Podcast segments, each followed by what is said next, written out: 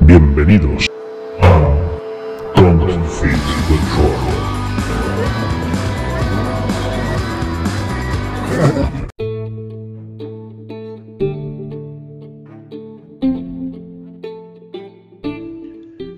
Bienvenidos un día más a Don Fit the Troll, el programa favorito de todos los roleros de bien, incluso de los de mal. Los de mal también, también nos escuchan. Y bueno, como ya habréis supuesto, hoy venimos a hablar de rol, esa gran afición que a todos nos mueve y nos gusta, con dos pesos pesados de- del mundo de la comunicación mundial, como son el gran Piru de la mazmorra de Pacheco. ¿Qué tal, Piru? ¿Cómo estás? Pues Las aquí masas. estoy, ahí las masas. ¡Viva, viva! ¡Viva! Pues aquí Luego- estoy para, para charlar un ratito.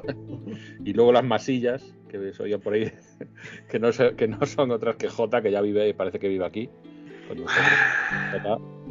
Eh, hola, ¿qué tal? Iba a hacerme un autopiropo, pero al final me he contenido, así que... Ya. eh, ya sabéis que puedo decir J de Don de Troll, no J de Friki Guías. Pero sí, de hecho tengo mi camiseta, me, me la tenía que haber puesto eh, para, para grabar esto, aunque vosotros no me veáis. Hay veces que he grabado el podcast con la camiseta de Don Troll, que la tengo, así que... Sí, que si, por si no lo sabéis, la podéis conseguir eh, en internet. No sé exactamente dónde, pero se puede comprar. Eso lo lleva Ramón. Se puede comprar. Se puede comprar en una tienda online. Bueno, hoy, como ya habréis visto en el, el título del podcast, vamos a hablar de una, una gran serie, pero sobre todo de un gran grupo de personas, creo yo, que no es otra la serie que La leyenda de Vox Máquina y de Critical Role. Entonces, esta serie mm, que se ha estrenado hace unas semanas en, Amazon Prime y que creo que ha tenido bastante aceptación. La serie, para, nos lo dirán nuestros invitados, pero creo que, que a ambos les ha gustado bastante, si no, no estarían aquí. Hombre, pueden venir a rajar. Pero bueno, es, un. Creo creemos que mm, para los aficionados del rol, el que, que pase, digamos que a, a otros formatos, ¿no? Todo este mundo del rol. Que, que- que a lo mejor es una reflexión que, que hago ahora mismo y se me acaba de ocurrir, pero creo que desde realmente desde la serie clásica de los 80 de animación de Dungeons and Dragons eh, realmente no sé si ha habido algo algo similar ¿no? a, a- a esto- a esta nueva Vox Máquina vosotros que mm, así un poquito por encima antes de que hablemos de, de Critical Role ¿qué os ha parecido así la serie?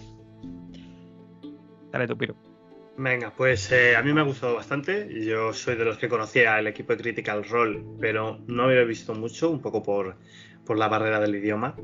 Pero yo he disfrutado como un enano de la serie, me parece que está todo bastante gracioso. Creo que han hecho un trabajo muy bueno de guion, condensando, condensando lo que pasa en los streams para hacer una serie coherente, que tuviera sentido y que tuviera una narrativa. Y creo que tiene momentos bastante, bastante chulos. Como todo, tiene sus cosas mejores, sus cosas peores, pero en general me lo he pasado como un enano. ¿tú Jota?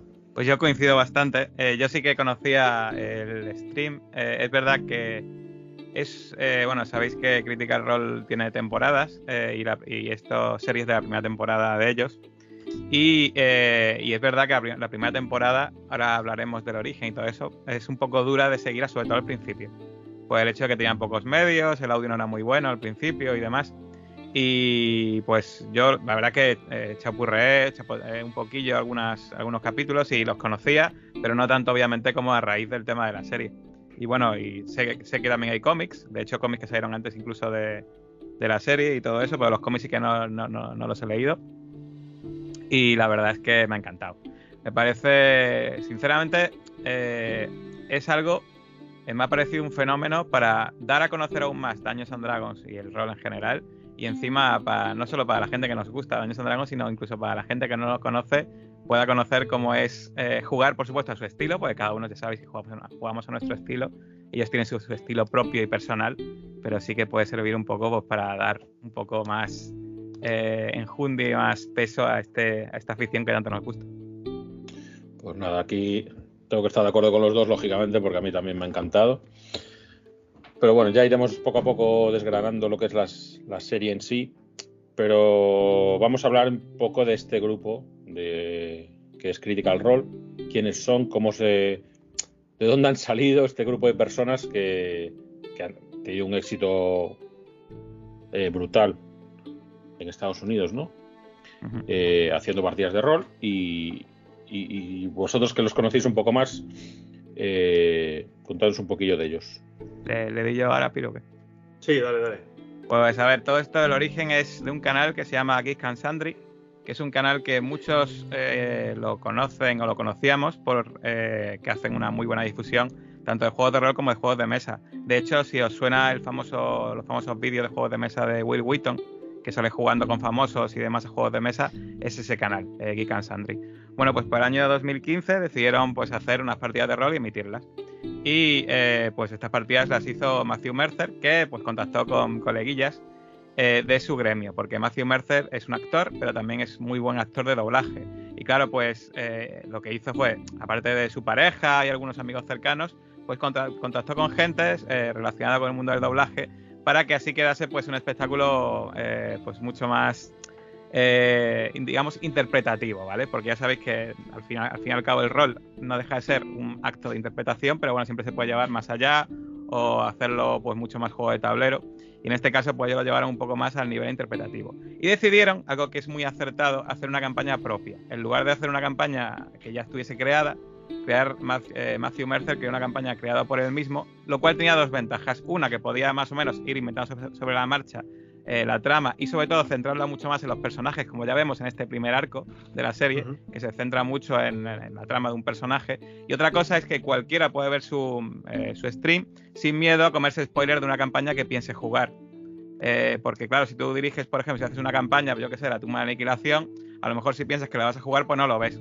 Pero claro, con esta gente, pues sabes que es una, una trama que no vas a jugar. Entonces, pues lo ves y claro, encima de que son muy buenos, la historia es muy buena, como hemos visto, pues eh, fue enganchando gente, cada vez lo había más gente, empezaron a entrar sponsors, hasta que ya, pues en el año 2018 se desligaron de Geek and Sandry y crearon su propia productora, Critical Role, con su propio canal de YouTube, su propio canal de Twitch, su propio todo, y ahí pues siguen haciendo, van ya por la tercera temporada, han hecho ya pues digamos eh, dos arcos completos y están en el tercer arco ahora mismo y, ahí van, eh, haciendo, creando historias en su propio mundo, creado por él, Taldorei, y haciendo pues maravillas como esta. Eso es el origen, por supuesto, del show. Sí, luego aparte ellos juegan eh, una versión de Daños and Dragons, y, bueno, utiliza muchos elementos de, este juego sin realmente nombrarlos o basándose en ellos. Utilizan algunos de los dioses clásicos de Dungeons and Dragons con otros nombres para, pues, para integrarlo en un mundo y que al final, cuando tú veas su show, tú veas sus historias, sí que te suenen a, esas historias de Dungeons and Dragons, pero eh, pues evidentemente intentando desligarse un poco de un contenido que les podía generar problemas por temas de derechos. Sin embargo, el stream, el show ha ido tan bien que ha sido la misma Wizard quien se ha puesto también un poco en contacto y se ha puesto un poco de la mano para hacer cosas con ellos y han salido campañas de rol eh, basadas en su producto y hay un montón hay un montón de cosas en las que el mundo de verdad de Daños and Dragons se ha juntado con Matt Mercer para hacer para hacer cosas. O sea que al final ha conseguido incluso, incluso cruzar esa barrera y, trabajar para los que podrían haber sido sus enemigos si, si, la cosa hubiera sido distinta, porque se podía haber leado muy gorda si esto hubiera crecido y hubieran estado eh, usando, pues como usamos nosotros, los canales chiquititos, como usamos los, nombres y los hechizos y, los, y, las demás cosas de, de Daños a Dragons Quinta, por ejemplo. de, hecho, de hecho, el género de campaña de ellos, el de Taldorei, que originalmente incluso fue publicado un poco aparte, ha sido ya, ha sido ya publicado por ellos mismos en, su propio libro de, escenario de campaña, que es una cosa muy, muy especial porque quitando los mundos de Magic que han salido como escenario de campaña, realmente hacía tiempo que no salía un escenario de campaña propio de Dungeons and Dragons per se, y es justo este. Están, los de Wizard no son tampoco tontos y están aprovechando pues todo el tirón que tiene, que tiene estos, esta serie. Y no solo la serie, por supuesto, de, animación, sino la serie de partidas, pues para crear un montón de cosas alrededor. Claro, eso os iba a decir que al final me parece bastante inteligente por parte de, Wizards el, absorber todo esto, ¿no? Todo lo que me da un poquito más de fama lo, lo traigo a mi redil y, y así todos nos aprovechamos de, del éxito. Como que ya, ya lo. Ya, yo creo que hace tiempo que ya están con esta política, pues como, como lo mismo que las propio, lo propio que es usar eh, los escenarios de Magic, ¿no? Si, si, son nuestros, pues ¿por qué no lo vamos a estar explotando? Pues esto es un poco parecido, ¿no? Esto es una cosa que funciona, venga, venid con nosotros, que, que os, lo, os, lo, hacemos oficial, digamos, y, y la verdad es que todos, todos, todos salimos ganando. Todos salen ganando porque ambos estaban en el punto en el que estaban, porque realmente Geek and Sandra y Critical Role no necesitaban Daños and Dragons y Daños and Dragons no necesitaba Critical Role. Ese era, ese era, el, ese era la, el momento correcto, el momento justo en el que ambos se pueden juntar, porque no se necesitan, pero saben que juntos van a crecer más. Y todos ganamos, sobre todo nosotros, ¿no? Sí, y Los seguidores. gana hasta Amazon, con eso. Ya ves. Entonces, a raíz de esto, eh, lo curioso es que esta serie se hizo con, en principio, un proyecto a través de una campaña Kickstarter, ¿no? Sí, que salió financiado, pues no, no recuerdo datos, pero muy, muy bien, o sea, fue un exitazo. Se sacó, de hecho, la campaña creo recordar que era para sacar una primera temporada, pero con los que se recaudó ya dijeron que, que era suficiente como para plantearse ya la segunda. Sí, de hecho no recuerdo los millones, pero fueron en su momento también una, una barbaridad, vaya. Eh, fue una cosa exagerada. Eh, que se demostró la cantidad de seguidores que tienen y la cantidad de personas que tenían ganas de ver en animación eh, pues todo, toda esta historia que habían visto ellos ya en partida. Sí, pues habría gente que llegó por el simple hecho de que, de que iba a ser un producto de D&D, ¿no? Ojo, ojo, eh, más de 11 millones de dólares y Uf. casi, casi 89.000 patrocinadores. No está nada mal, ¿eh? Está, estaba J ahí tirando el, su dinero a la pantalla. ya ves.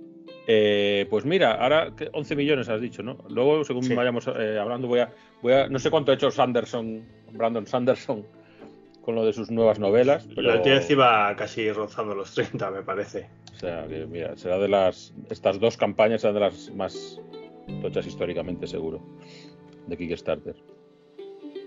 Pues entonces esta, este eh, proyecto salió sobradamente financiado y, y, a partir de ahí pues entiendo que no sé cuánto tardó la producción, pero bueno, más de un año yo creo, pues desde que salió una noticia del financiamiento sí, sí. hasta que sea, por lo menos dos años han pasado yo creo, ¿no? Sí, porque la campaña además es de 2019-2020, o sea que... Ya justo. Y hemos visto la, la serie ahora a finales del 21 creo, se estrenó. Y, y, bueno, los que. Entiendo que la gente que nos está escuchando la, la, ha visto, ¿no? Porque aquí, como siempre, hablamos full spoilers. Pero así, de primeras, cuando. cuando lo primero que, que me sorprendió gratamente fue la propia. El propio inicio de. el opening, ¿no? De, lo, de, los capítulos. Que es una de las cosas más roleras que he visto, que he visto en mi vida. Esa presentación eh, uno a uno de todos los personajes de tu grupito de rol, que al final son unas cosas que los que llevamos un tiempo jugando a rol las vemos como, ¿cómo os diría? Como si fueran como muy clásicas, pero a su vez eh, como que no desentonan. O sea, no sé cómo explicar. Es como si, si estuvieras harto de jugar rol te dice otra vez un grupo variopinto, no sé qué, es que es como la esencia ¿no? de, de, de Dungeons and Dragons. Estos grupitos multiétnicos y de, de un montón de clases, ¿no? Y al final yo lo veía, por un lado, como muy típico, pero por otro lado, necesario, pues, cuando una persona entra a esta serie sin ser seguidora de jugadora de rol, pues esto es lo que le va a ofrecer el rol, ¿no? Sí, pero es curioso porque realmente incluso si te pones a verlo, analizarlo fríamente, es cierto que el grupo pues tiene pues una clériga, un bárbaro, una exploradora, pícaro, bueno, tiene, ves un pequeño un poco de todo. Pero realmente si te pones a verlo fríamente, eh, ni siquiera está hecho en plan eh, diversidad por diversidad. Pues si te fijas hay dos gnomos en el grupo, hay dos, semi, hay dos semielfos.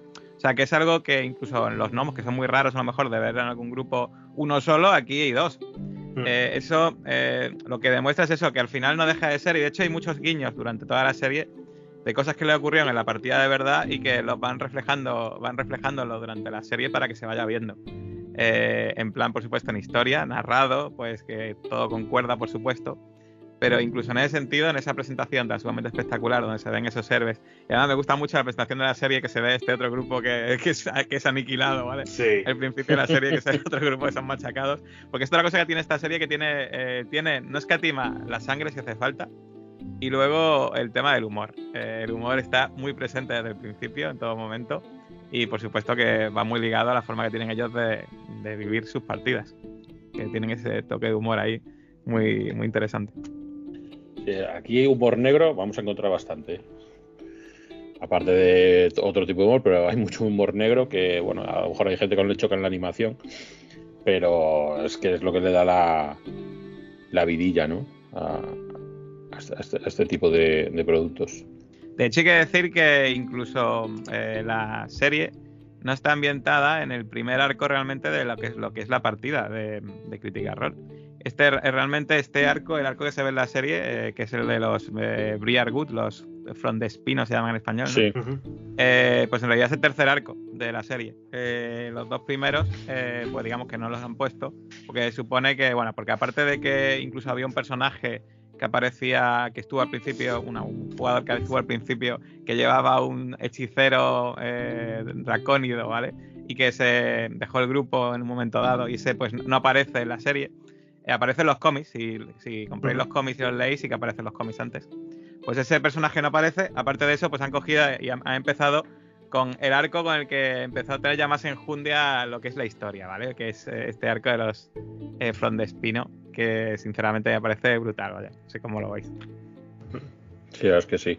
Eh, eso mola porque además, desde el primer momento se nota que no es un grupo recién formado, ¿no? Son como que son un grupo que ya se conoce muy bien, que tiene sus coñas internas, es, funciona, sí. se ve perfectamente. Entonces, claro, es, es, bastante, es casi lógico que, que, que, no empiecen de cero, ¿no? Y, y, y, que empiece con una historia ya, aparte de como dices, que te da más chicha, pues que ya estén los, los tíos ya. que estén. se conozcan ya perfectamente unos, unos a otros. Y luego en los dos primeros capítulos, que son una especie como de piloto, que antes de meterse incluso mm. con, el, con lo que es el arco principal, funcionan esos dos capítulos de manera independiente. De hecho, yo vi esos dos primeros en castellano y luego dejé la serie aparcada para terminarme otras cosas que tenía medias y luego me empecé la serie en inglés y me las volví a ver en inglés todos. Eh, que por cierto, el doblaje en castellano es muy bueno, ¿vale? Eh, los dobladores aquí en España, por suerte, tenemos gente que hace un trabajo ímprobo, un trabajo maravilloso y es muy bueno el doblaje. Eh, pero claro, esta serie tenía la gracia de verla en el idioma original porque, se, porque ellos son también los protagonistas, los personajes, eh, las personas claro. detrás. Pero bueno, eso en, eso, en esos primeros dos capítulos, con ese poco metraje, ya podías ver lo distintos que son los personajes, las personalidades tan definidas que tienen. Y, y, no sé, como en otras series sí que es verdad que a lo mejor tardas más en ver un desarrollo de personaje o ver cómo es un personaje en realidad. Aquí enseguida ves esas conexiones que tienen unos con otros, esas relaciones personales que se empiezan a vislumbrar, que van a explorarse más adelante. Eh, no sé, como que tienen todos como mucho carisma. Está, mm. está también bastante bien reflejado y muy condensado para que todos en esos dos capítulos ya de inicio te den algo que digas, ¿cómo me gusta este personaje? La tirada de carisma le salió alta a todos. Sí, sí.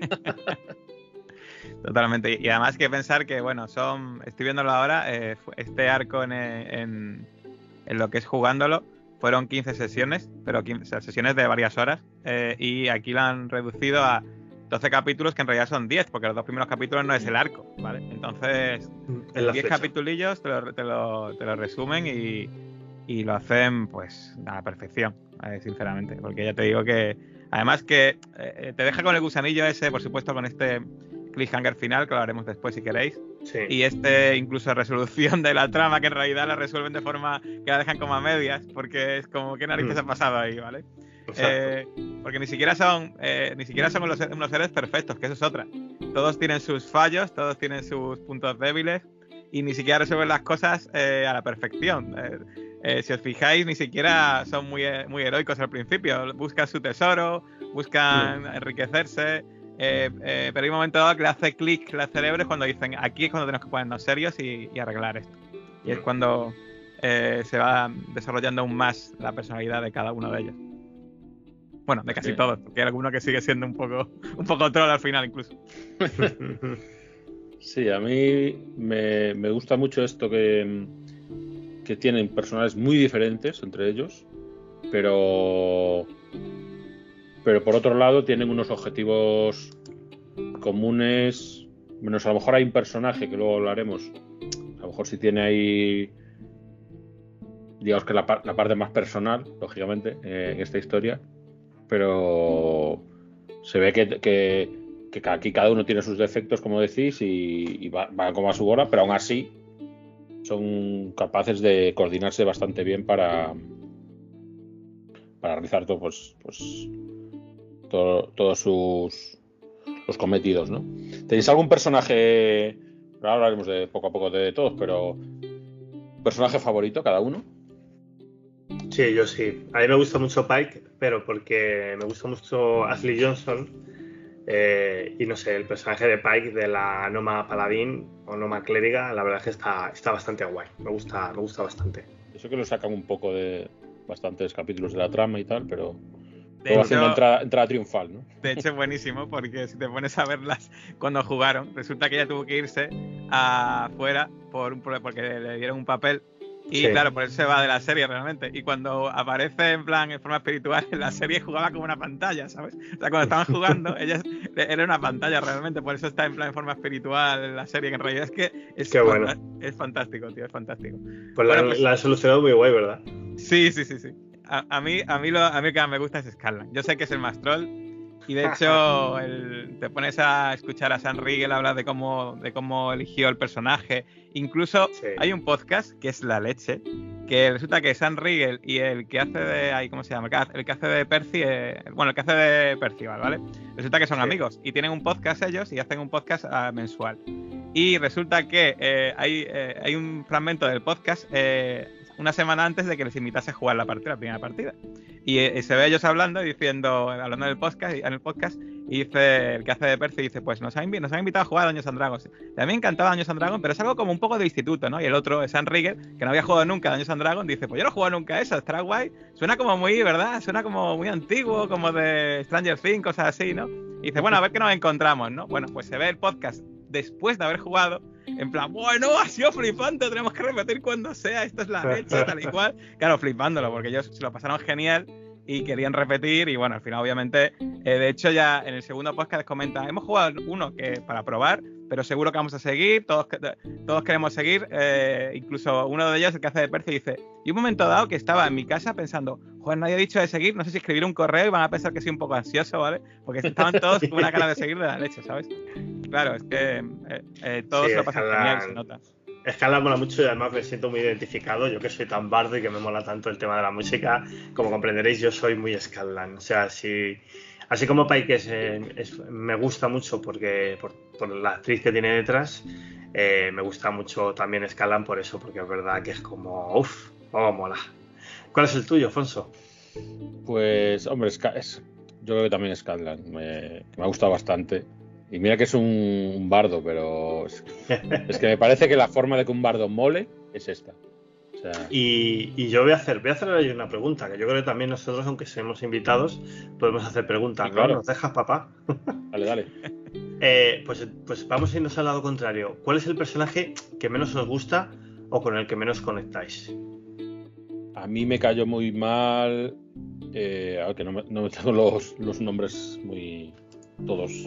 Pues yo te digo los nombres. El- Kaylee, que es la druida, Pike, que es la, la clériga, Percy, que es el de la pistola, Sí, Percy. Percy es el que más me. Le, le llegó a pillar manía a Percy. o tenemos a Grok, a Vex y a Vax. Vex es la chica Sí. y Vax es el chico. Esos son los nombres. Eh, Grog nunca me podría caer mal. Tú eres muy Grok. Yo soy muy Grog.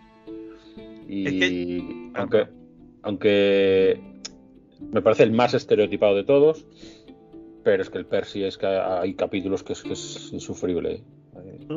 Yo sé que debe- avanzar la trama gracias a eso, pero uff. Yo creo que la serie está hecha un poco también aposta, ¿verdad? Para que ese personaje te quede un poco mal. Eh, Porque yo es verdad que a todo el mundo con el que he hablado coincide, yo no sé si a Piro le pasa igual, que es el personaje que, que menos simpatía le, produce. Y mira que a mí, eh, yo reconozco que me pasa igual, ¿vale? Pero yo reconozco que sé que es porque realmente por lo que le ocurre, ¿vale? Por ese, ese demonio que está ahí influyéndolo y demás.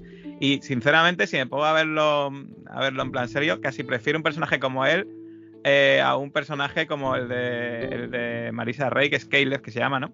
Eh, que es un personaje eh, que es verdad que está muy bien también, que está druida, pero que al ser tan apocada y al no confiar en sus poderes y al no usar todo su potencial como debería, ese tipo de cliché tampoco me gusta demasiado. Sin embargo, al final me cae peor Percy por lo que es que el mío también es Percy. Y es cierto, en realidad, que no es, que me caiga mal en sí, es con el que menos conecto, porque yo lo veo, le veo en la serie y demás, y entiendo las partes que hace de malo. De hecho, tiene momentos muy buenos, Percy, porque los mm. tiene, tiene momentos muy chulos. Y hay momentos en los que está hablando más normal, en lo que está pues, aconsejando a sus compañeros y demás, que se ve que tiene también bastante madera de líder, que, se mm. nota que tiene, tiene, esa clase de líder. Pero es verdad que no, no llego a conectar así como, como Grok me parece súper divertido, porque me parece que su humor es muy guay, porque es tan sencillo me parece que Scanlan es muy divertido también, me parece que, no sé, todos tienen mm. como algo que, me engancha. Kelly, eh, eso que decís de que es muy... Eh, que es como apocada, que no domina sus controles. A mí es que me recuerda, me recuerda mucho a, Willow de Buffy Cazavampiros. Me da ese perfil de, chica que, que, es como que está en segunda fila, pero que tiene muchísimo, muchísimo que aportar. Y a mí eso me tira mucho también, me llama mucho. De hecho, no sé, es que en general me gustan todos mucho, mucho. Y me se me queda un poco más abajo Percy y si acaso Bex y Vax. La pareja tampoco te creas que la pareja está en medio. Yo creo que, que, no caen bien, pero tampoco caen mal. Están ahí como en medio. Yo, una cosa que voy a decir, yo cuando hable de estas cosas, yo no he visto, o sea, he picoteado algún capítulo, eh, yo os digo de la serie, pero tampoco, no sé qué va a pasar, ¿vale? Eh, o sea, lo que yo hable ahora no es spoiler ni nada, ¿vale? Eh, pero lo que sí puedo decir es que tiene pinta de que el siguiente arco eh, va a estar relacionado eh, con los dos primeros capítulos por lo que ocurre al final de la serie, ¿no? Eh, porque se ve que viene y se ve que por lo que han contado de su trasfondo da la sensación de que Vex y Vax van a ser un poco los Percy del, siguiente arco si es que va a tirar por ahí, que imagino que tirará por ahí. Porque lo que han dejado entrever ellos que es que en su pasado tuvieron problemas con el tema de dragones y demás. Mm. Y tiene pinta de que la cosa pinta malamente por el tema de los dragones. No sé, mm. no sé qué opináis. Sí, eh, está claro.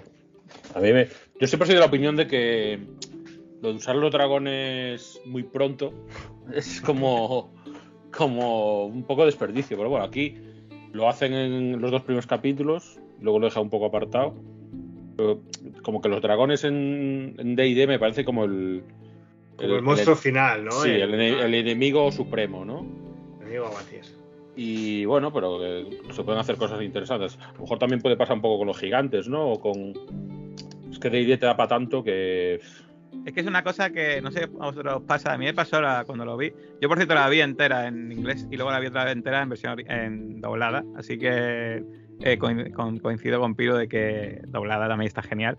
Bueno, pues a mí me pasó que cuando empecé a ver la, serie, el segundo capítulo, cuando ocurre lo de Dragon y tal, me, dio la sensación de que era que el grupo no tenía tanto nivel como para poder enfrentarse con un monstruo tan potente. Sí, yo también lo pensé. Y, claro, pero luego lo matan y tal, y claro, luego pensé dos cosas. Una, no son nivel 1 ya, y dos, en Daños and Dragons los grupos grandes pueden matar a un grupo a un, a un bicho a nivel alto, incluso eh, aunque sea de nivel mucho más alto. Entonces, en ese sentido, incluso, incluso al final, el juego les viene de maravilla para contar, para contar las historias que quieren contar. Pues el hecho de como es un grupo además tan sumamente lleno de gente, que lo normal es que sean 4 o 5, ¿estos cuántos son? son 8 por lo ¿no? Son 7. Y luego el oso que lo tienen desaprovechado totalmente. 8 con el oso, sí. El oso, el oso, tiene que estar porque estaba en los streams y era parte un poco de, su historia y de a lo que jugaban ellos. Pero es cierto que yo creo que no querían tampoco darle más protagonismo ni meter un personaje más. Seguramente el oso tenga momentos también en el futuro y se hagan cosas con él. Pero yo imagino que, que ya a la, hora de, crear las escenas de batalla, de crear los combates, de contar la historia, no es lo mismo contar una historia de las personas que se mueven por, un, mm. por una ciudad que encima contarlo llevando un oso. O sea, es que a todos los niveles son problemas.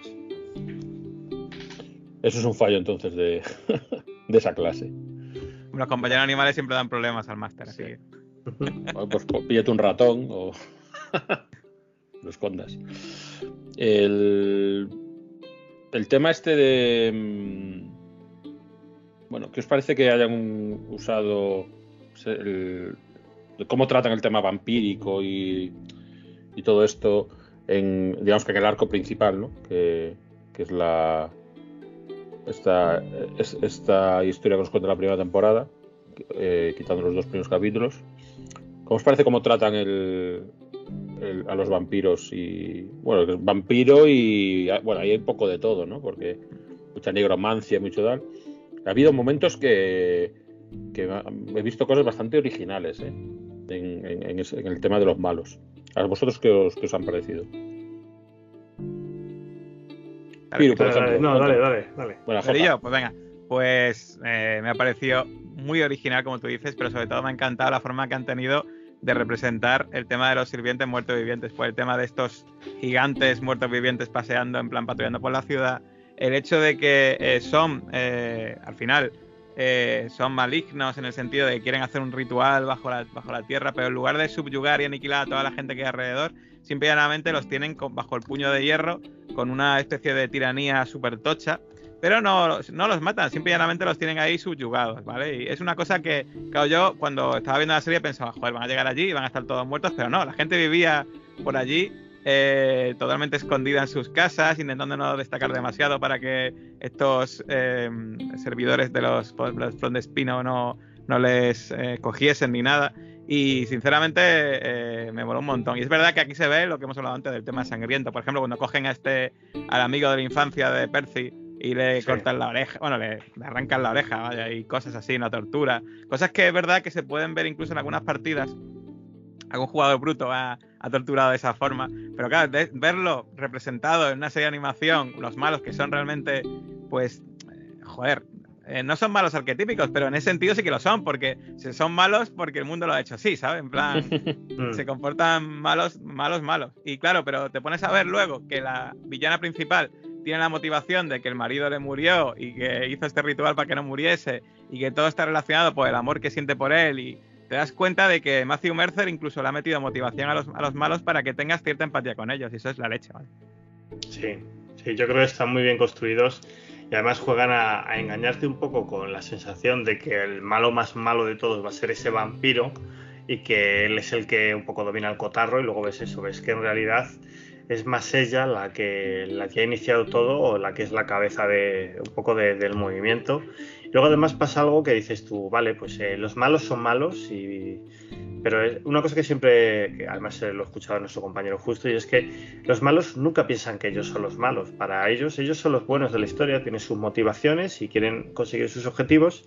Y claro, cuando te pones a pensar en cuáles son los objetivos de un vampiro y una bruja maligna, pues a lo mejor ellos no quieren aniquilar a todo el mundo, a lo mejor ellos quieren reinar en un... En un y imagino que es, que es el ejercicio que haría Max Mercel, diría, si yo fuera tan malo como pueden ser estos dos y entrar y dominar un sitio, ¿qué haría? Pues, pues, pues evidentemente tener, tener esclavos, tener gente a la que mandar y que me dieran dinero y que me dieran riquezas y que me dieran y sentirme poderoso. Para sentirte poderoso tienes que poder mandar sobre alguien. Nadie es poderoso estando solo. Mm. No, se ve muy bien, por ejemplo, en algún esbirro como el, el profesor este que les daba clase a los a Sí. ellos de pequeños, ¿no? A, lo- la fa- a los hijos de la familia anterior, de los nobles anteriores, eh, a Percy. Y, y las motivaciones de ese tío, que es es que, que simplemente porque no le dejaban, pues, estudiar lo que él quería o, o explotar más científicamente la- el territorio en el que, en el que estaban, ¿no? Y, y esa simple bueno, eso, aunque es también muy muy típica, ¿no? Del típico científico que quiere saber más y, y a raíz de eso pues le da igual hacer el mal, ¿no? Es que ni siquiera los padres de Percy tú puedes decir que actúen bien, porque igual, si, si hubiesen sido más amables con él, igual no, no, la- no habría ocurrido esto, ¿sabes? Pero ¿por qué narices tienen que portarse así? Es que ni siquiera los buenos o los que supone que son buenos y tal, las series son tan buenos tampoco, ¿sabes? Mm. Y, Y a mí una cosa que me gusta mucho de este científico, ya que lo has comentado, este profesor que ya que lo has comentado, es que en un momento dado eh, que van a por él y hechiza al bárbaro para que se vuelva contra el grupo. Sí. Y es que cuántas veces ha pasado eso en la partida de rol. Eso, eso es buenísimo. Es que el, típico que siempre falla las tiras de salvación de, de, inteligencia, de sabiduría y justo plas. Y se vuelve contra el grupo y el grupo parece que lo tiene fácil y de repente están jodidos porque el justo el que el músculo va contra ellos, ¿sabes? Además, eh, que esta gente, la gran mayoría no eran roleros, que lo hemos estado hablando antes. Así que imaginaos el gustazo de Max Mercel diciendo, bueno, van a entrar aquí pensando que van a cargarse a este facilísimo y les voy a dominar uno de ellos, que es el truco más básico de Dungeons and Dragons, que ellos todavía no han vivido. Van a tener que enfrentarse al truco más básico de D&D y que más fastidia a los grupos. Es como lo tuvo que gozar un montón. Ya ves. Y te estarían todos flipando como, ¡no puede ser! Ahora, voy a lanzar yo una pregunta ahora, ya que has, has lanzado tú una piru antes, voy a lanzar yo una. Eh, ¿Os dais? Yo, a mi sensación es que esta serie incide mucho en el protagonismo de los personajes y por eso entra lo que ha dicho Piro antes, que estoy muy de acuerdo, que ver la versión original es verlos a ellos, porque realmente están poniendo su voz a su propio personaje que han interpretado en las partidas. Pero ¿no creéis que, a- aunque, bueno, a pesar de que ellos son muy protagonistas, el prota- eh, uno de los personajes, que es el que hace el máster, que en la partida pone las voces a todo el mundo, pierde un poco el protagonismo en la serie por culpa de que realmente tienen que diversificar los personajes que hay y aunque sea su historia, eh, Matthew Mercer no está tan representado por culpa de, lo que es el formato en sí eh, como debería estar? ¿Cómo lo veis vosotros? Sí, sí, y a ver, es que. mm, Y de hecho hace cosas para intentar solucionarlo. Hace el personaje de- del, malo, hace de este, de este vampiro, hace también del demonio que domina Percy. Suele tener un, personaje secundario en cada capítulo. Aparece un Max Mercel que muere o que, o que es vilipendiado por los héroes, que de alguna sí. manera se aprovechan de él, le roban, le pisan o le mean encima. Así que siempre hay un guiño a ese máster y siempre está un poquito ahí. Pero es verdad que no se le ve. De todas maneras, eh, a ver, en realidad yo creo que no es tan malo porque si lo pensáis bien, cuando tú ves la película de, de Star Wars, por ejemplo, eh, los protagonistas son los que salen en la, en la televisión en lo- o en el cine, los que ves, son los, son los que se llevan la fama, pero al final también se la lleva el guionista, el quien ha hecho la película. Y aquí él, la cabeza que, pens- que ha pensado todo esto es él. Y yo creo que, que su papel también está reconocido como, como ese guionista. Estos tienen mucho carisma y está claro, y hacen con ese carisma. Yo creo que, que levantan ellos solos la historia, no necesitaban ni una historia buena detrás.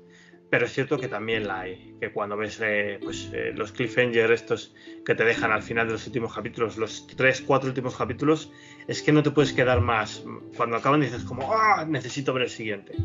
O sea que aunque es cierto que, que el personaje del máster no se ve y es una pena, porque en los streams sí que está, y en los streams sí que es una parte muy potente de, de la narración, eh, aquí, eh, pues bueno, tenemos a, a los héroes, pero tenemos a, a él un poco como maestro de las marionetas moviendo, moviendo detrás todo. No, yo creo que es la, la satisfacción del máster, ¿no? El que el que se esté viendo tu historia, que la vivan tus jugadores y luego ya que la vea tanta gente en todo el mundo, pues más satisfacción que esa yo creo que no puedes tener. Como porque al final es el creador de la historia. De hecho, si hubieran querido hacerlo distinto, podrían haberlo hecho, porque es un formato que ya existe, eh, no, estaba, no estarían innovando nada.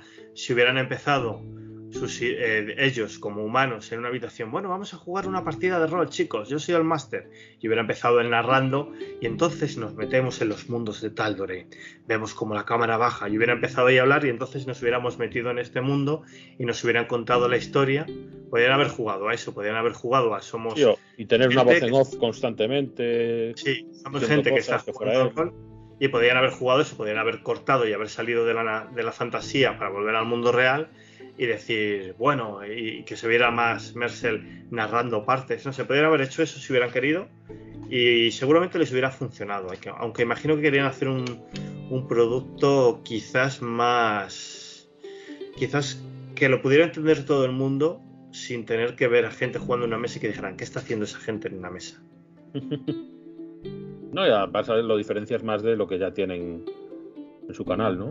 Al Mm. final, producto, la misma historia con diferente forma de contarlo. formato. Sí, yo creo que es un, un acierto. Lo- aunque, aunque, como dices, seguramente hubiese funcionado, eh, a eh, me gusta, creo que más que lo hayan hecho así. Además, eso, que la gente, ojalá, cuánta gente habrá que a raíz de ver esta serie y diga, ¿de dónde viene esto? Y empieza ahí a rebuscar y a, coño, si esto es. Que le suene un poquito a lo mejor, pero, pero que luego lo, lo flipe, ¿no? ¿De dónde viene esto? De hecho, no sé si sabéis que eh, realmente, eh, por culpa de lo bien que, que hace de Master Matthew Mercer, hay un efecto eh, de hace unos años que se llama efecto Matthew Mercer en, en los Masters de Estados Unidos. No sé si lo conocéis. Y es que hay gente que ve las partidas de Critical Role y ve cómo lo hace Matthew Mercer e intenta imitarle cuando juega a él en sus partidas, narrar como narra él, que sean las partidas pues con un toque eh, pues eso, mucho más descriptivo como hace, como intenta hacer él siempre. Y de hecho, eh, este efecto hace que la gente se frustre porque no puede llegar a ser tan buena como es él. Porque al final es- hay una cosa que ocurre y se descubre cuando lleva mucho tiempo dirigiendo, es que cada uno tenemos nuestro estilo. Y no puedes intentar parecerte a, a alguien concreto, sino que tienes, puedes sacar inspiraciones de ot- otros máster, pero al final tienes que encontrar tu estilo propio con el que te encuentras cómodo y con el, con el que tus jugadores están cómodos jugando contigo. Y hay gente que es muy joven, porque a- obviamente este producto es otra, otra cosa que podemos hablar, ha hecho que entre muchísima gente joven a, a and Dragons.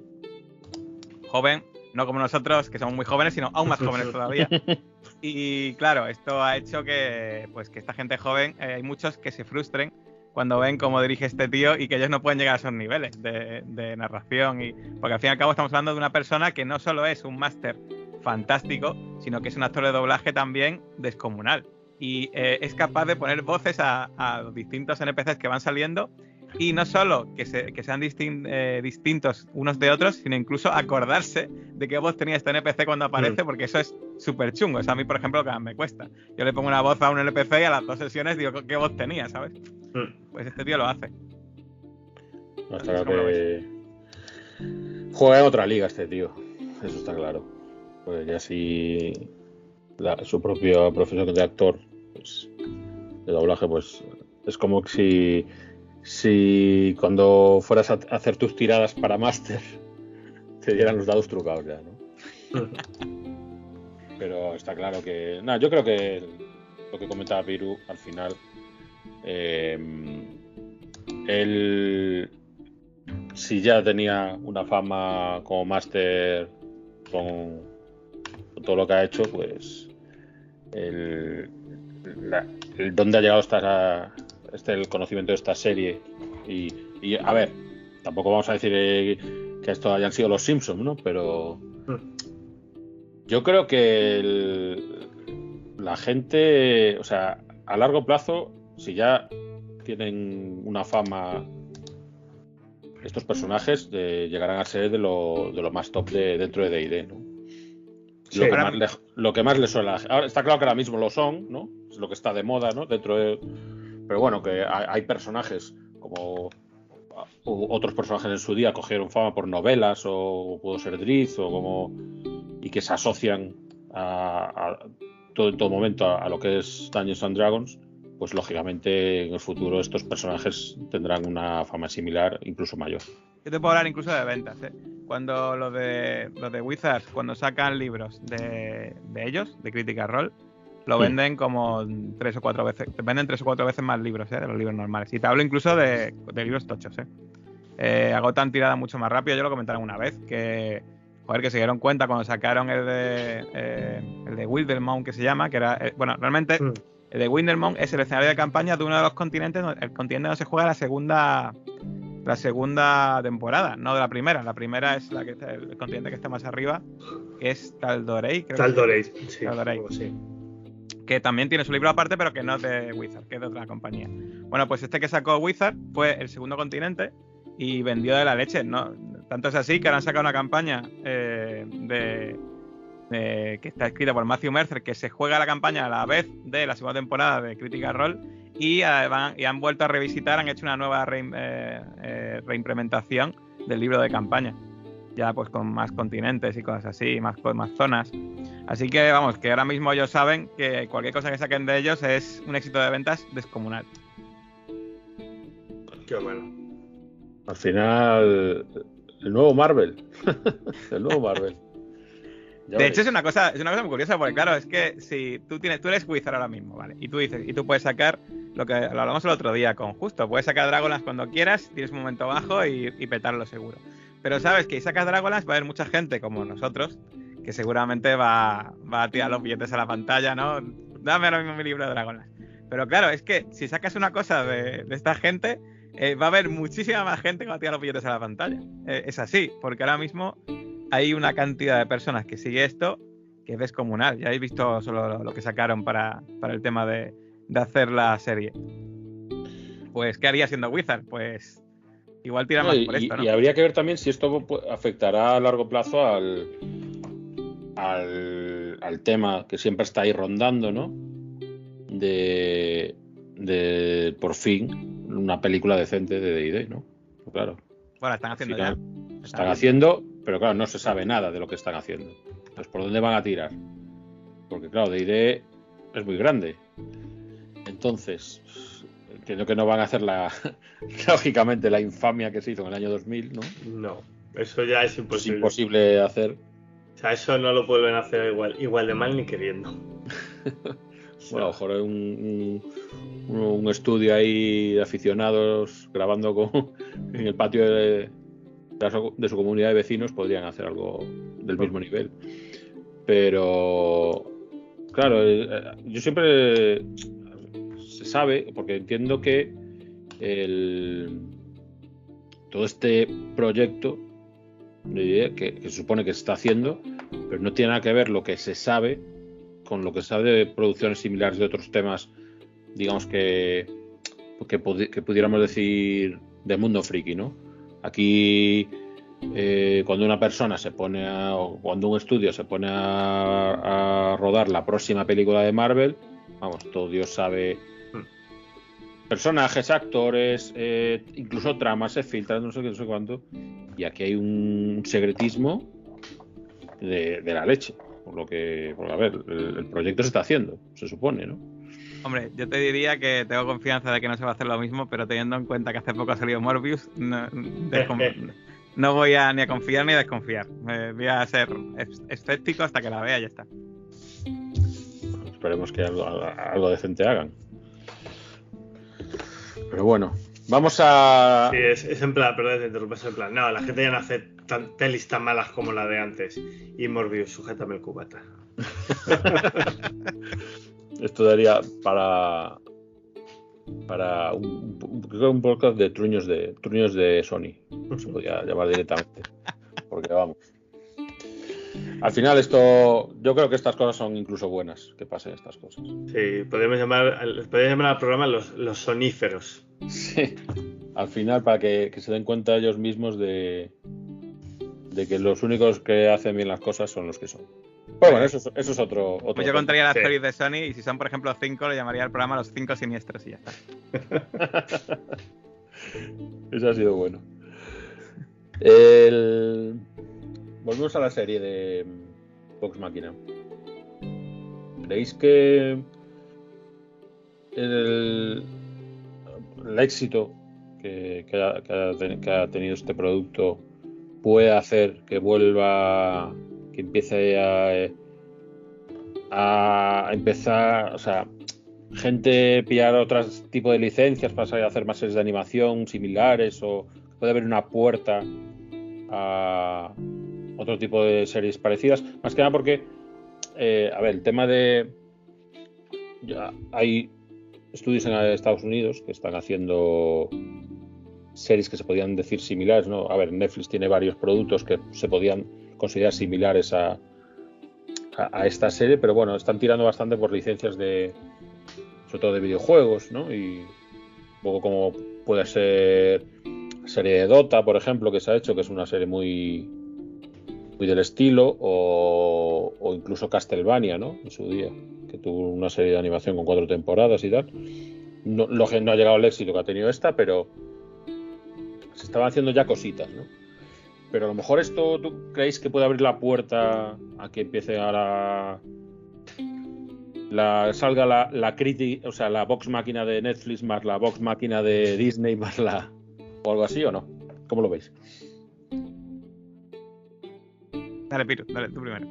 Yo, vale, pues yo, yo creo que no. Yo creo que no, porque al final eh, esto viene de, de, una gente que ya tenía una base muy importante, que eran muy grandes, que ya tenían eh, pues un nombre, por así decirlo, y aparte no olvidemos que esto viene de una campaña que crearon ellos mismos, o sea que esto ha llegado a donde ha llegado porque han estado pico pala y remando un montón.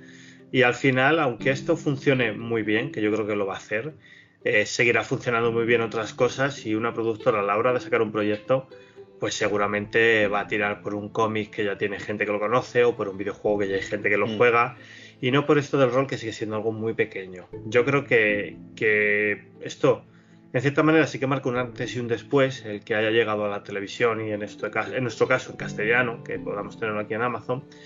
Pero, sin embargo, a mí esto lo que me dice es que esta serie a día de hoy va a tener varias temporadas, seguramente cuatro o cinco podamos ver, pero no me asegura que pueda salir algo parecido de aquí a un año o dos, por lo menos a, corto plazo. No sé si en un futuro eh, pues eh, será algo más habitual, pero claro, si no haces nada de esta gente, mm, ¿a quién coges? Ah, que, eso, que eso precisamente lo que iba a comentar yo, porque a ver, cuando, a ver, el rol online no lo inventaron eh, lo de crítica rol, está claro. lo, hacíamos, lo hacíamos tú y yo antes, ¿verdad, Jota? Correcto. por ejemplo, pues lo hacíamos antes, Piru y yo lo hacíamos antes. Pero eh, es verdad que a raíz del éxito de Critical Role han salido muchos eh, streamers, muchos canales de streaming muy del estilo Critical Role, incluso en el propio, en el propio España tenemos algunos, ¿eh? y muy buenos. y eso hace que tengan el mismo éxito que Critical Role. Bueno, en España sabéis que es imposible, pero en inglés incluso hay streaming muy buenos que no llegan ni de, ni de lejos a la, gente que le sigue a ellos. ¿Por qué? Pues porque, a ver, ellos eh, juegan Dungeons and Dragons, que es un juego muy mayoritario. Aunque bueno, ellos antes jugaban Pathfinder, pero cambiaron a Dungeons and Dragons para emitir. Hmm. Eh, y eh, es verdad que juegan un juego muy popular, pero realmente su éxito es una combinación de muchas cosas. Pasa un poco como eh, yo siempre lo, pongo como, por ejemplo, cuando la morra de Pacheco, ¿vale? La morra de Pacheco, el, éxito que, el éxito que tiene es porque combina un montón de cosas super guays que yo creo que ni siquiera vosotros de la, la mamorra erais consciente cuando creasteis el canal que ese cóctel de cosas tan guays iba a juntar también y iba a tener tanto éxito. Eh, y eso no teníamos ni idea, eso es cierto. Y eso es algo que seguro que a ellos le ha pasado igual. Eh, ¿Y qué pasa? Que es difícilmente reproducible. Y eso hace que si tú, por ejemplo, tienes un streaming pues, de gente que lo hace muy bien, pero lo ven pues mil veces menos de personas, por ponerte, ¿vale? Pues no creo que haya nadie que vaya a coger ese streaming y vaya a querer hacer un, una serie de, de, ese streaming, de esa partida. Sobre todo porque volvemos a lo de antes. La mayoría de la gente suele jugar partidas ya hechas. Y campañas ya hechas y cosas así. Por lo tanto, ¿puede que haya una serie de animación a raíz de esta? Pues a ver, yo soy incluso un poco más optimista que Piru en el sentido de que sí que creo que Wizard of the Coast puede tirar por ahí para hacer algo. ¿Por qué? Porque tiene las licencias tan sumamente descomunales que, y tiene eh, tal cantidad de libros y literatura y de cosas tan guay que, ¿por qué no eh, aprovechar, qué le digo yo, la licencia que tiene de Reinos Olvidados o de Dragonlance o de esos mundos que tienen libros que son historias fabulosas y crear algo a raíz de eso. Sobre todo ahora que, por ejemplo, quieren revitalizar Dragonlance, quieren hacer, volver a sacar esta de campaña, sacar más libros, ¿por qué no? O de Reinos Olvidados, tenemos ahí a, a Drift Dourden, que es un personaje muy, eh, muy carismático, que conoce un montón de gente, ¿por qué no hacerlo? Ahora bien, veo posibilidades de hacerlo, veo que habría cierto, cierto público para hacerlo, pero obviamente ni lo veo tan exitoso y lo veo como un riesgo, está claro, eh, no es tan sencillo. No sé, yo sí que. Lo de. Yo sí que lo veo, pero por la misma razón que me da la impresión de que eh, se buscan de manera cíclica. Eh, hay temporadas en las que pues ha salido un producto de éxito a otros niveles, pero bueno, pues la película de los Anillos y los comimos como cinco años de gente que quería imitar la fórmula, ¿no? Pues vamos a, me busco la novela fantástica que ha tenido éxito, compro los derechos, hago el producto, ta, ta, ta, ta, ta. me la pego, la mayoría se la pegan, pero tal. No, no digo que triunfe, que alguien más triunfe, pero que sí que cree esta moda para que alguien lo intente. Y, y pasó con los videojuegos, las películas eh, puede pasar incluso, aunque, es muy complicado, pero el éxito que ha tenido Arkane, pues eso puede llevar a que, alguien haga algo similar. ¿Qué problema le veo yo aquí? Que, sí es un producto muy costoso de hacer en tiempo y en dinero. Pero en, animación de este estilo en 2D, que ya está, parece que a veces me da la impresión de que no la, las plataformas necesitan tener mucho contenido, sacar mucha animación para mantener a la gente ahí. Eh, porque a día de hoy hay, aquí hay plataformas que te pones a ver solo animación y no acabas nunca, ¿no? Porque ellos necesitan tener mucho, mucho contenido. Que luego salga una, una serie de, de, animación de Dragonlance y que la cancelen una temporada, pues también. Pero que, que, que busquen algo similar o para tener más, más, más, productos que sacar, que con lo que llenar, yo sí lo veo, sí lo veo factible. Yo creo que hay más opciones de eso cuando acabe Critical Role y quede el vacío. El puede vacío ser, del final, eh, ahí sí que yo veo más opciones. Porque claro, O sea, a- yo es que, por ejemplo, que a mí hay series que me han sorprendido que, que hayan, que hayan sacado de repente. No sé, la, la- no me parecía que, por ejemplo, cuando salió Castlevania, estuviese Castlevania en el punto álgido de, de, de fama, ¿no? Como videojuego. No es como si ahora me sacas una, no sé, una serie del Fortnite, pero o una serie de la que- rueda del tiempo, por ponerte un ejemplo. Bueno, por ejemplo, y es que eh, ese es el ejemplo claro.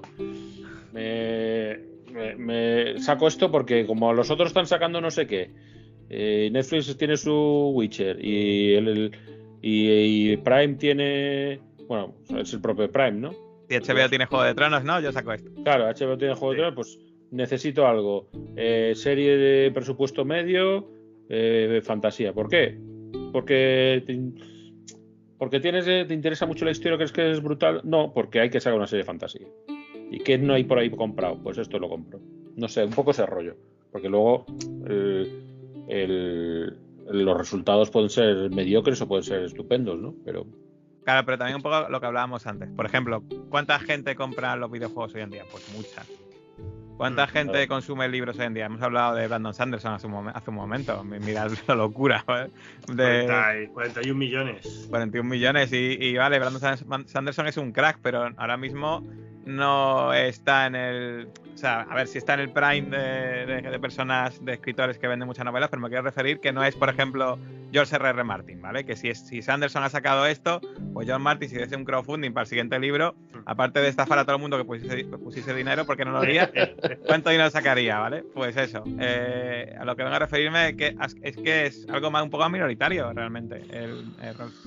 Y es cierto que puede, que es verdad que lo que dices que puede ocurrir y no, y no lo veo descabellado, pero yo estoy más en el barco de Piru que creo que ahora mismo lo veo que no va a ser. Que igual en el futuro, ya, te digo, cuando quede el vacío ese, porque tiene pinta de que Critical Role, por según me han contado, es que encima las cada arco mejora el anterior.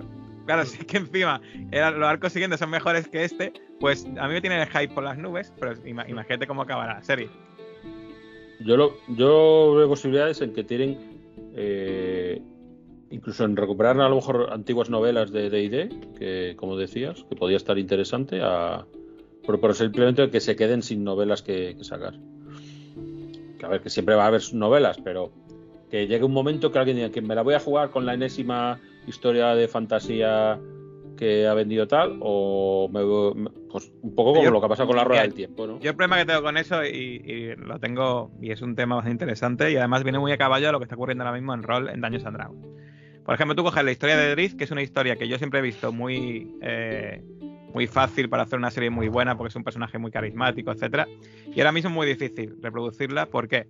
Pues porque se tiende a, eh, ahora mismo en Daños and Dragons, se tiende a, eh, a que las razas no sean cierto, cierto perfil, la raza de Daño and Dragons me refiero, no tengan cierto perfil eh, de actitud en general, ¿vale?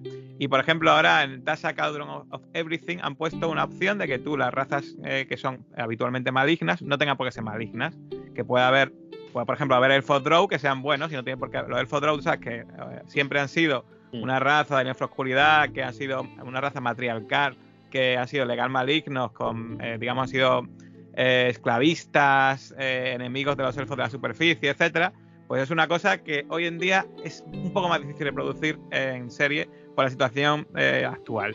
Porque por el hecho de que eh, de, porque sean draw tienen que ser malignos, pues eh, hoy en día pues no, no, se tiende a eso. De hecho, la, las últimas actualizaciones de la regla de daños lo han quitado y para daño 5.5 estoy 100% seguro de que lo van a quitar. Sí, seguro. Entonces, eso hace que en las historias antiguas, donde hay ciertos arquetipos que eran muy normales en los 80, 90, pero que hoy en día la gente joven, eh, a nosotros todavía nos puede parecer normal dentro de nuestro abuelo cebolletismo, ¿vale? Pero eh, a la gente joven pues no le parece tan normal. Y, y por eso veo difícil reproducirlas, la verdad. Y no nos engañemos, el mundo es suyo, ya no es nuestro. Eso es. Así. Me resisto a ello. sí, está claro que luego la sociedad pues va cambiando, evoluciona, pues, y los productos tendrán que, que adecuarse a ello, ¿no?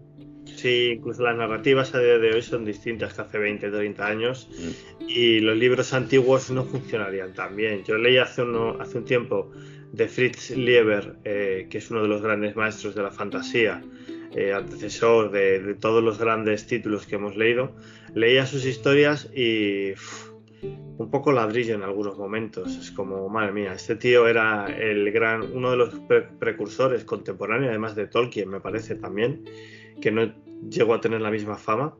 Eh, pero es eso, dices tú, sus historias en su día eran, imagino que estaban muy bien, pero a día de hoy la narrativa ha cambiado mucho.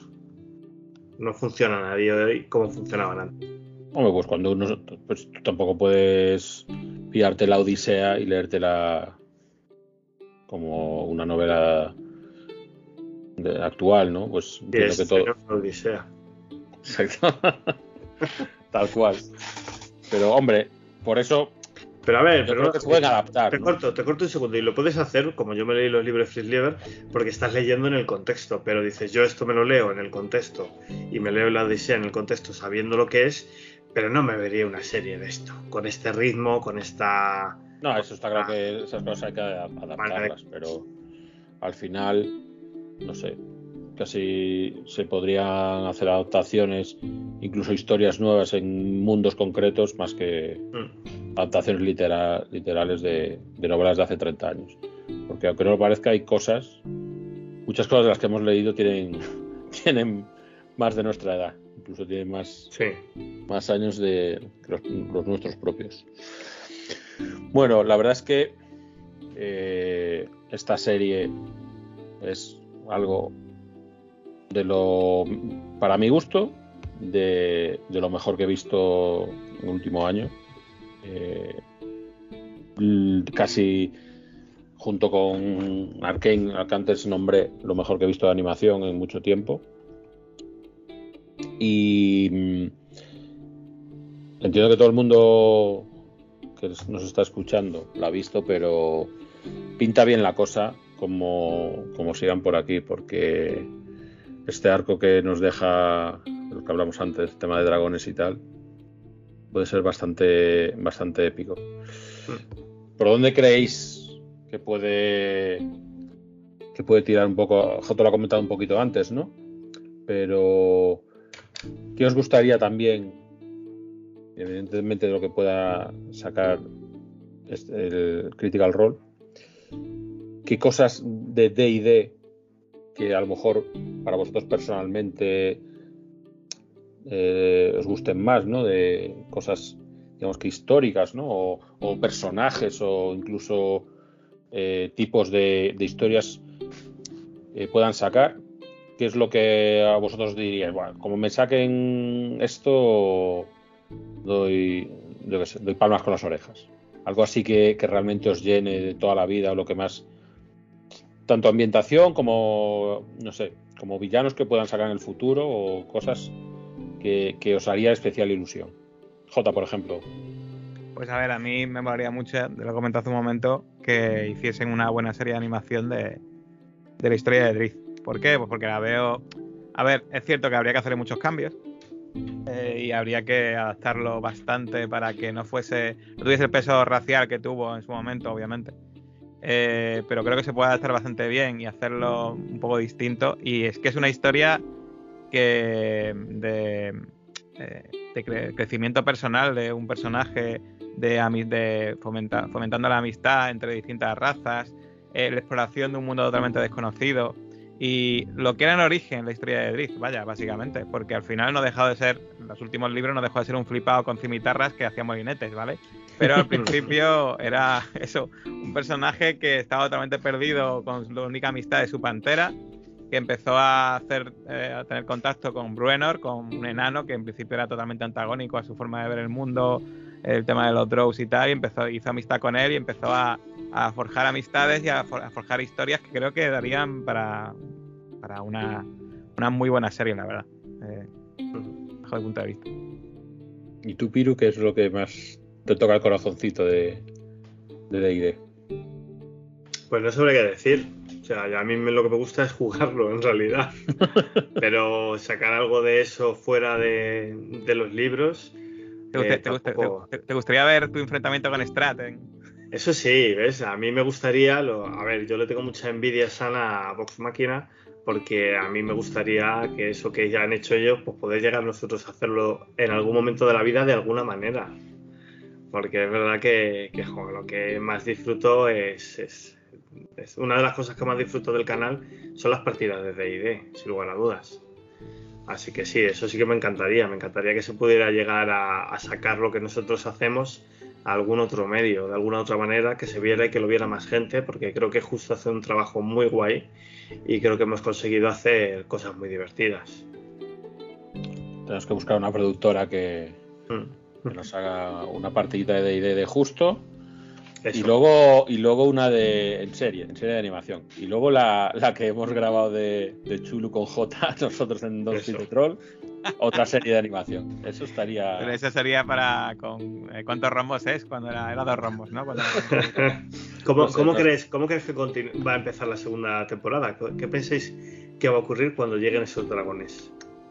Yo creo que van a arrasar la ciudad y encima ellos son los gobernantes ahora, bueno, los encargados de gobernar o yo qué sé, y en principio van a pringar. Y yo no sé, a ver, es que el problema es que con un dragón lo pasaron canutas en una guarida cerrada pues con varios dragones que yo sospecho que serán más potentes, pues les van a dar para el pelo.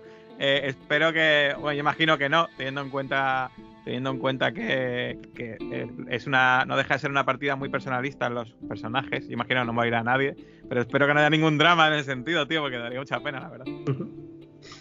¿Tú qué piensas, Alfonso?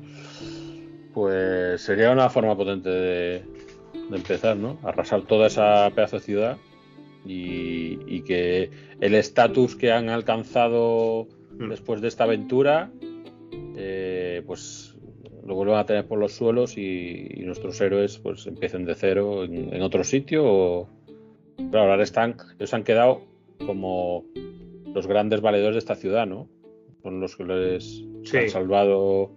O sea, tienen un estatus de repente que, claro, ahora llegan unos, unos dragones, se cargan la ciudad entera y, y se cargan la ciudad y la gente que te tenía en esa estima, en esa alta estima. O sea que lo suyo es que, vuelvan, que vuelvan al barro, ¿no? Lo que queremos, lo que queremos no es que los dragones sean dragones de verdad y arrasen todo, ¿no? O sea, que sean potentes ahí. Sí. Yo, sin embargo, ¿sabéis qué pienso? ¿O qué haría yo? Que sería como que la gente se quede como, ¡guala! ¿Qué haces? Llegaría con los dragones, me bajaría en medio de la plaza, me transformaría en humanos, los, los cuatro o cinco humanos, y diría, humanos, esta ciudad ahora es nuestra. Ahora estáis todos a las órdenes de la hermandad de los dragones. Y los pondría a mandar, metería a todos estos en la cárcel y montaría una especie de trama en la que los dragones gobiernan eh, la ciudad abusando de todo el mundo, haciendo lo que les place y haciendo lo que les da la gana porque nadie puede detenerles, mientras Vox Máquina intenta de alguna manera encontrar algún arma que pueda hacer que salgan de, la ciudad o acabar con ellos de alguna manera. Sería súper distinto también.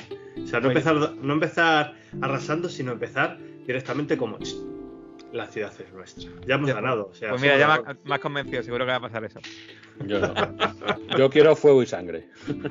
Claro, que al final es como, somos dragones, ya hemos ganado. Hemos ganado por ser dragones directamente. Ya está, así que no tenemos ni que pelear. O como cuando llegan los abusones, ¿no? Al patio. Hostia, pues a mí se me ocurrió una historia secundaria. Eh, en plan, que llegasen los dragones y dijesen, a partir de ahora se deja de jugar Dungeons and Dragons, empezamos a jugar Pathfinder. Y empezasen a jugar Pathfinder. Entonces no serían los dragones, serían los cabrones.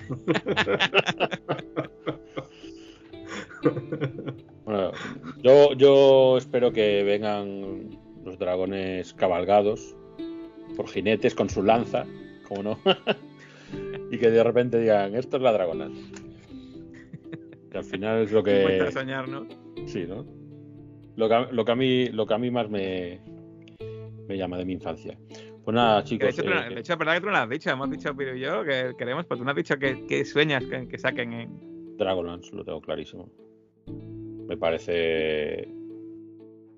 Para mí, ah, es que es lo que, lo que yo mamé, o sea, no. Para mí, Dra- Dragonlance en casa eran como, yo qué sé, teníamos 20 libros y, y de reinos debía haber un par de ellos. O sea, no, no sé por qué. En mi casa lo que, lo que hemos consumido de DD siempre ha sido Dragonlance. Bueno, la época, los 90 y tal. Es lo que, no sé si, tenía una fama similar en aquella época o más Dragonlance, pero vamos. Está claro que Reinos Olvidados es como. Aunque bueno, si ahora con Critical Role se va a comer a Reinos y a todo. como sigan así. Pero no sé, a mí me encantaría Dragonlance. Tiene un. Reconozco que le falta un pelín, a lo mejor, de originalidad. Porque sigo viendo eh, las historias de Dragonlance un poco. Unas, algunas, no todas, pero algunas sí las veo un poco típicas, pero bueno, algo de wrestling o pues, puede ser bastante épico. Te digo Podría una cosa, te digo una cosa, Alfonso, que Dragonlance no deja de ser el Critical Role de los 80-90. Porque era Sí. una partida de rol que novelaron. O sea, Sí, sí, que claro, realmente era, era el Critical Role de la época, vaya. Fíjate. Sí, lo que es que antes, antes tú sacabas tus, tus novelas y a raíz de eso y ahora se sacan series. Pero bueno, es que eso no fueron los únicos. O sea, la cantidad de fantasía que hay por ahí escrita que viene de... Esto daría para un programa entero porque eh, los propios libros de Malaz, por ejemplo, de Malaz, eh, no sé si conocéis el Malaz Libros Caídos, bastante una saga bastante famosa. Empezó también como una partida de rol.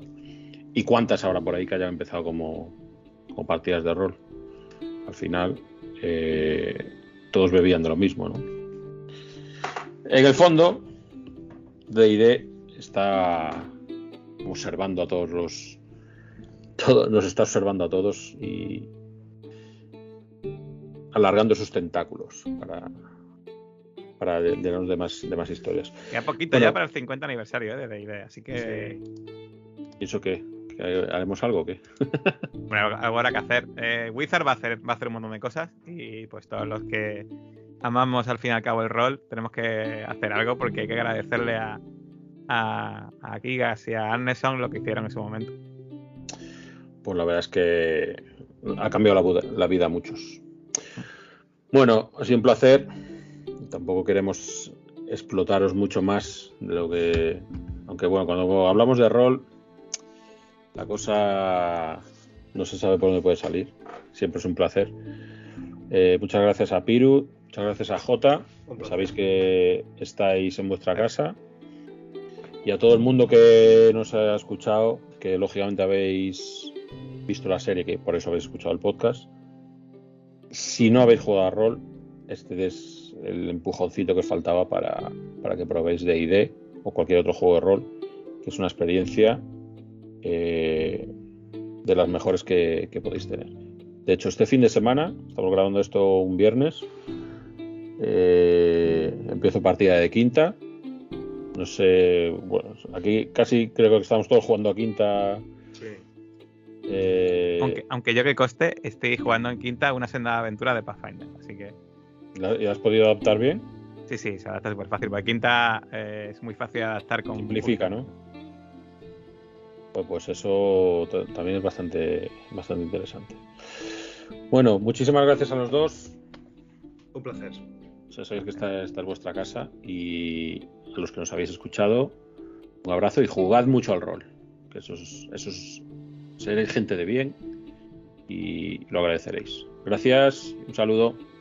Adiós. Adiós.